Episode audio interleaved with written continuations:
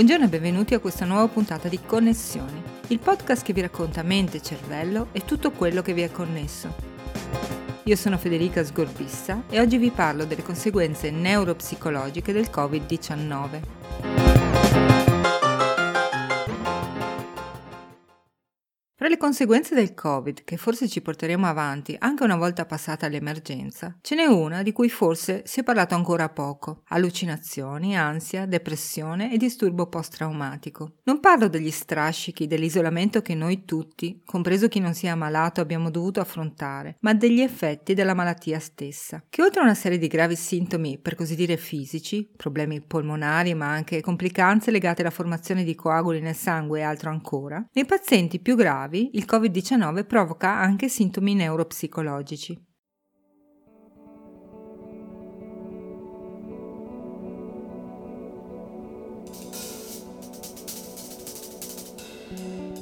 Molti sopravvissuti a forme severe di Covid-19 hanno avuto esperienze di allucinazione e delirio che possono perdurare a lungo anche dopo la guarigione, con un impatto notevole sul benessere dell'individuo e della sua famiglia. La sindrome PICS, che sta per Post Intensive Care Syndrome, si manifesta come conseguenza di alcune malattie e di condizioni sanitarie che richiedono il ricovero in terapia intensiva. È nota ai medici ed è un capitolo importante nel trattamento di questi pazienti, ai quali non basta solo salvare la vita. Se in media fra i ricoverati delle terapie intensive la PICS incide su circa il 45% dei pazienti, l'incidenza nei casi di Covid-19 appare molto più alta.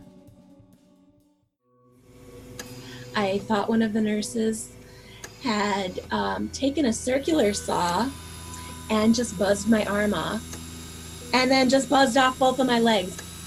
Another circular saw came through the wall and just cut my head in half. I was positive they were trying to kill me. Questa che sentite è la testimonianza di una sopravvissuta americana al Covid-19. Potete vederla insieme ad altri pazienti e medici che affrontano il tema in un approfondimento video di The Atlantic pubblicato solo qualche giorno fa. Se volete vederlo vi lascio il link nel testo associato al podcast. La donna è una fra i tanti che sono finiti in terapia intensiva e sono stati sottoposti a ventilazione artificiale per via del nuovo coronavirus. Il suo racconto è una vivida allucinazione avuta durante il ricovero. La donna era sicura che l'infermiera le stesse tagliando un braccio e poi una gamba con una sega circolare. Il suo caso è tutt'altro che un'eccezione. I remember having thoughts like, oh, I'm dying and this is going to hurt when I hit my face on the ground. Up to 70 to 80% Fino al 70-80% dei pazienti più gravemente colpiti dal Covid nelle unità di terapia intensiva ha esperienza di delirio. Il delirio è una forma acuta di disfunzione cerebrale. Come i livelli scarsi di ossigeno nell'organismo rappresentano una disfunzione polmonare e la bassa pressione sanguigna rappresenta una disfunzione cardiovascolare. Il delirio è una disfunzione del cervello, è un marcatore diagnostico molto preoccupante che innalza la probabilità di morte ma anche di restare ospedalizzati più a lungo, oltre che aumentare i costi della terapia e la probabilità di sviluppare una demenza acquisita che può durare per anni. And uh, an acquired dementia afterwards that could last years. Wesley Ely è un medico professore della Vanderbilt University, esperto proprio di PICS e di complicazioni legate al ricovero in terapia intensiva. Uh, Quando i pazienti soffrono di questi deliri, immaginano che si stia provando ad ucciderli. Credono che qualcuno stia cercando di soffocarli o di annegare. Si convincono che le persone intorno a loro siano malvagie e non li vogliano aiutare confondono le manovre di inserimento di cateteri intravenosi con una forma di aggressione nei loro confronti. A volte hanno semplicemente paura o pensano che le persone che hanno conosciuto nel corso della loro vita e che magari non si sono comportate bene con loro siano tornate a far loro del male.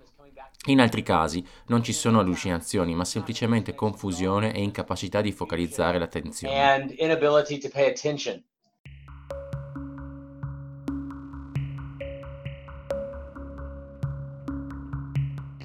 It's a consequence, first of all, of the virus likely infecting the brain, and we know that the virus can get in the brain, but in addition, Ma che cosa provoca questi deliri? Eli spiega che il primo problema è il virus stesso che con molta probabilità infetta il cervello. Probabilmente sapete già che uno dei primi segnali della malattia, ancora prima di sviluppare sintomi polmonari e temperature alte, è la sparizione di olfatto e gusto. Questo per gli scienziati è un chiaro indizio che viene colpita una parte del sistema nervoso, proprio quella che processa questi sensi. Ma ci sono altre concause che possono provocare il delirio, dice sempre Eli. I bassi livelli di ossigeno, i problemi di circolazione nei vasi sanguigni, sia quelli più piccoli che quelli più grandi, che a loro volta provocano problemi ai neuroni, perché non ricevono livelli adeguati di ossigeno o di sangue. Ma, sottolinea ancora Eli, c'è un altro fattore molto importante, soprattutto nel momento in cui i pazienti vengono sottoposti a ventilazione forzata, ovvero i potenti sedativi che vengono loro somministrati, che hanno forti effetti allucinogeni.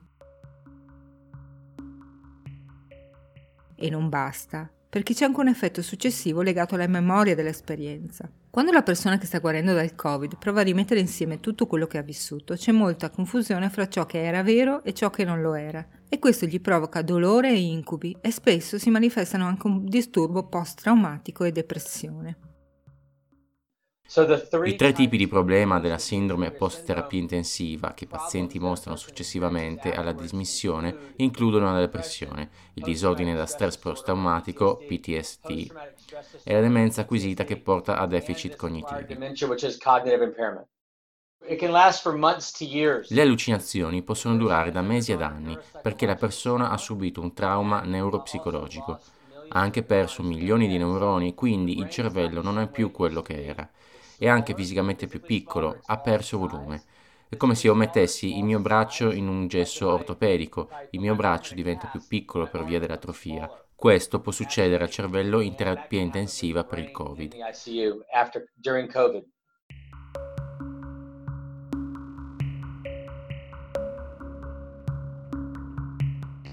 Most people do not tell the patients that because most doctors don't know this and most people are unaware.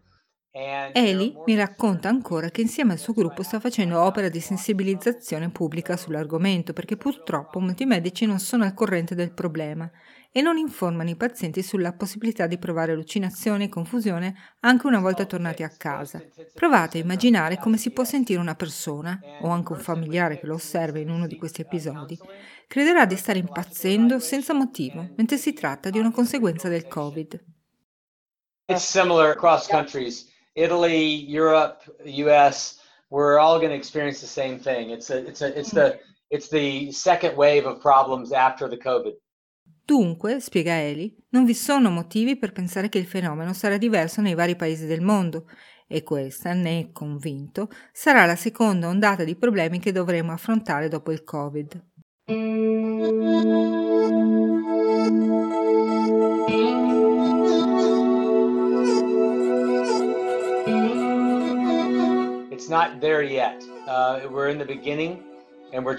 non ci siamo ancora, siamo solo all'inizio e stiamo provando a creare consapevolezza pubblica sul problema. Facciamo molta formazione e divulgazione, facciamo studi sulle conseguenze a lungo termine, misure delle funzioni cognitive e del PTSD e depressione nei sopravvissuti al Covid. Pubblichiamo risultati, ma c'è ancora una lunga strada.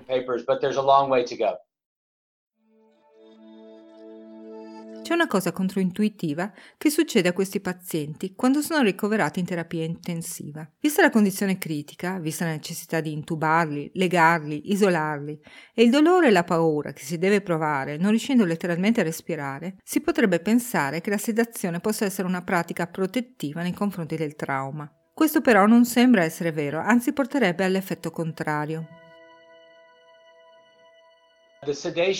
La sedazione non protegge il paziente dal delirio, anzi crea ancora più delirio. Bisogna essere molto cauti con questi farmaci perché sono pericolosi. Vanno usati nelle dosi minime possibili, sono utili quando sono utili, ma spesso sono anche dannosi.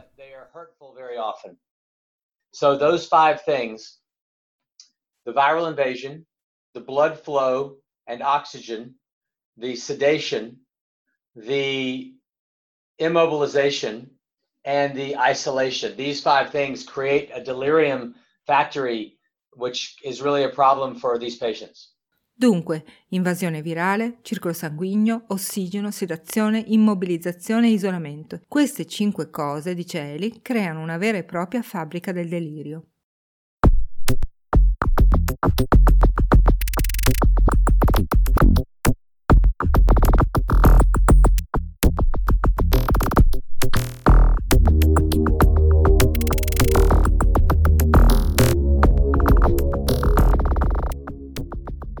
Posso dirle che un collega mio illustrissimo, di cui non le farò il nome, si è beccato la, il, il coronavirus in un'altra università e lui ha avuto dei quadri di allucinazioni eh, molto brutte, con, da sveglio, lui non è mai stato intubato, non è mai stato sedato, si, proprio si auto, si è autogestito e vedeva delle grandi cavallette che camminavano sul letto.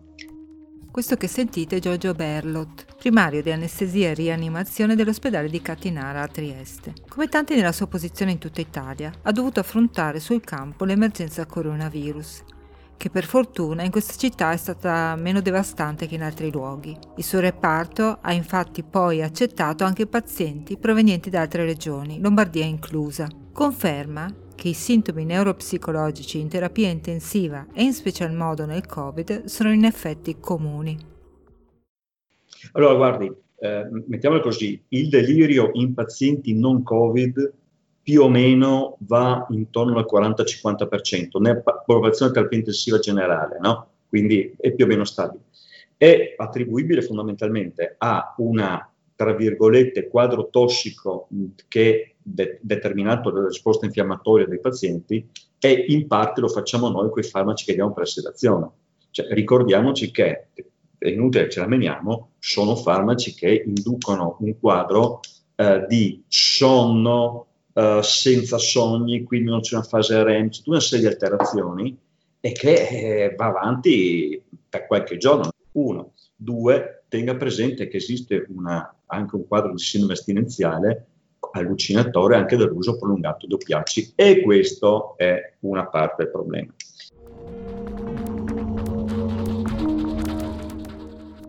La seconda parte del problema è legato sostanzialmente al Covid, perché non è vero che il Covid prende solo i polmoni, il Covid prende, invade tutto l'organismo e si manifesta in maniera più o meno um, esplicita, ovvero a livello, facciamo finta, a livello renale non dà grandi problemi. A livello intestinale può dare la diarrea, a livello polmonare fa l'ira di Dio che lei conosce e a livello encefalico eh, può dare dei quadri di, tra virgolette, psicosi sbarra encefalite.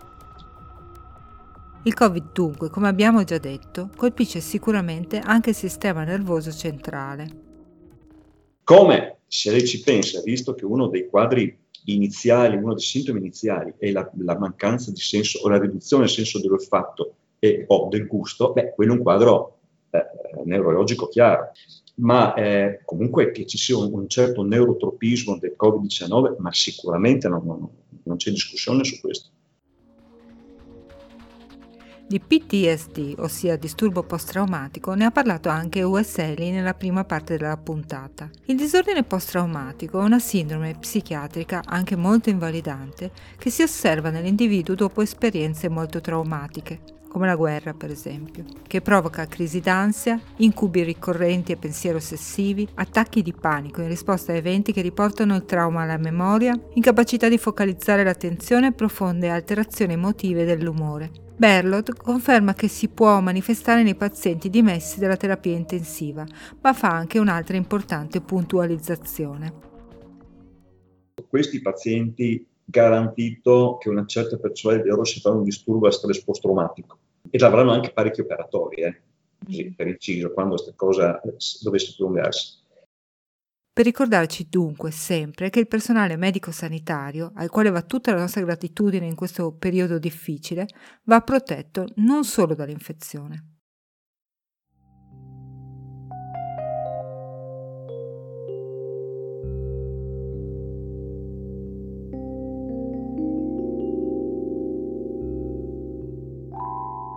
Approfondiamo la questione del disturbo post-traumatico post-Covid nei pazienti e nel personale con Tommaso Speranza, psicologo dell'Istituto Nazionale per le Malattie Infettive Spallanzani, l'istituto romano che fra le altre cose ha anche curato due fra i primissimi casi accertati di Covid in Italia, ovvero i famosi coniugi cinesi.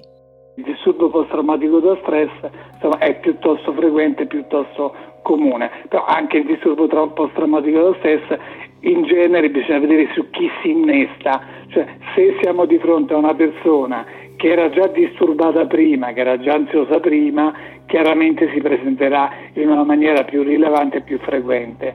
Se la persona prima è una persona ben adeguata, ben compensata, magari può avere delle reazioni post-traumatiche da stress, però diciamo che sono, mh, si possono gestire meglio, ecco, non, non, con degli strascici che tendono alla cronicizzazione nelle situazioni di emergenza, di emergenza, anche il personale è molto sollecitato dal punto di vista emozionale, no? per cui uno lavora con un'intensità, con un ritmo, con un impegno talmente elevati che sembra tutto un incubo, per cui nel momento in cui le cose magari vanno meglio e sembra che tutto si è superato, può ritornare a bomba quella, quella sensazione lì però diciamo nel personale che dovrebbe essere persone mentalmente sane, cioè, anche questi aspetti pur presentandosi vengono elaborati in maniera adeguata, nel senso uno è un problema che si risolve, è preso eh, un supporto che è di tipo volontario perché in genere è il personale che lo richiede. Speranza spiega il tipo di assistenza psicologica che viene data ai pazienti sia durante il ricovero che successivamente.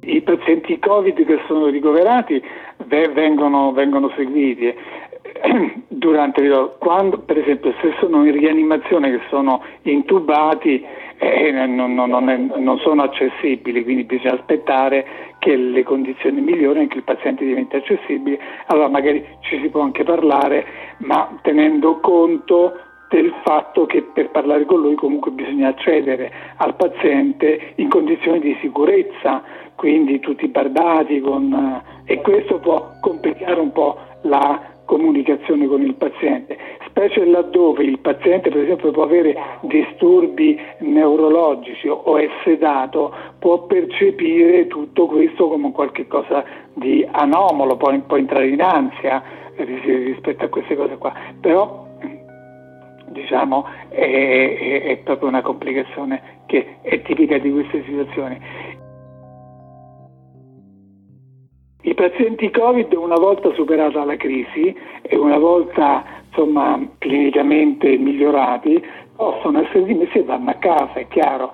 Il supporto psicologico chiaramente è, a quel punto si sposta dall'ospedale a casa, nel senso che questi pazienti vengono anche seguiti a domicilio. Per esempio con i pazienti che seguiamo durante la degenza stabiliamo un rapporto di conoscenza ma anche un rapporto di terapia con loro che continua successivamente a casa, sempre per via telefono. E le faccio un esempio. In ospedale la persona si sente accudita, quindi sa che per ogni tipo di emergenza c'è sempre il personale disponibile, infermieri, medici. Quando viene dimesso il paziente, è chiaro, si rende conto di quello che ha subito e quindi ha una eh, percezione di se stesso come di una persona fragile, particolarmente esposta, particolarmente debilitato, per cui a casa l'ansia sale, ma è, l'ansia è la depressione, per cui è chiaro che a casa vanno, ehm, l'aiuto psicologico va continuato proprio per aiutarli a superare questi momenti e ristabilire un livello di adattamento adeguato alla situazione che, eh, che, che loro vivono e che consente loro di ristabilire lo stesso equilibrio che avevano prima di, di star male.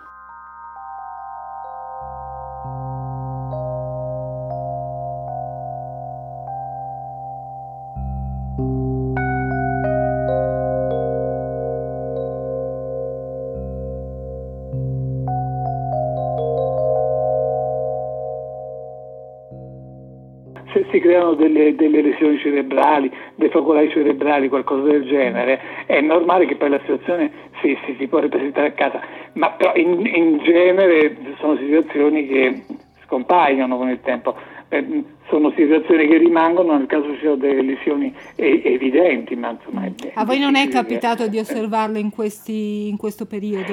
Guardi, a, a, me, a me non, non, è capitato di, di, di, di osservarli ma mh, però consideri in, in, fondo, pur avendo seguito dei casi Covid, cioè non è che sono così tanti poi le persone che poi eh, seguiamo successivamente alla dimissione. Eh? Mm-hmm. Anche perché la stragrande maggioranza delle persone eh, cerca di farcela da sola, cioè una volta a casa accetta il colloquio psicologico fino a un certo punto, poi si vogliono anche liberare di, di, di, dei ricordi del, mh, mm, del, fatto di essere stati ricoverati e quindi di ricordarsi un po' troppo frequentemente tutto il percorso che, che hanno avuto. Cioè,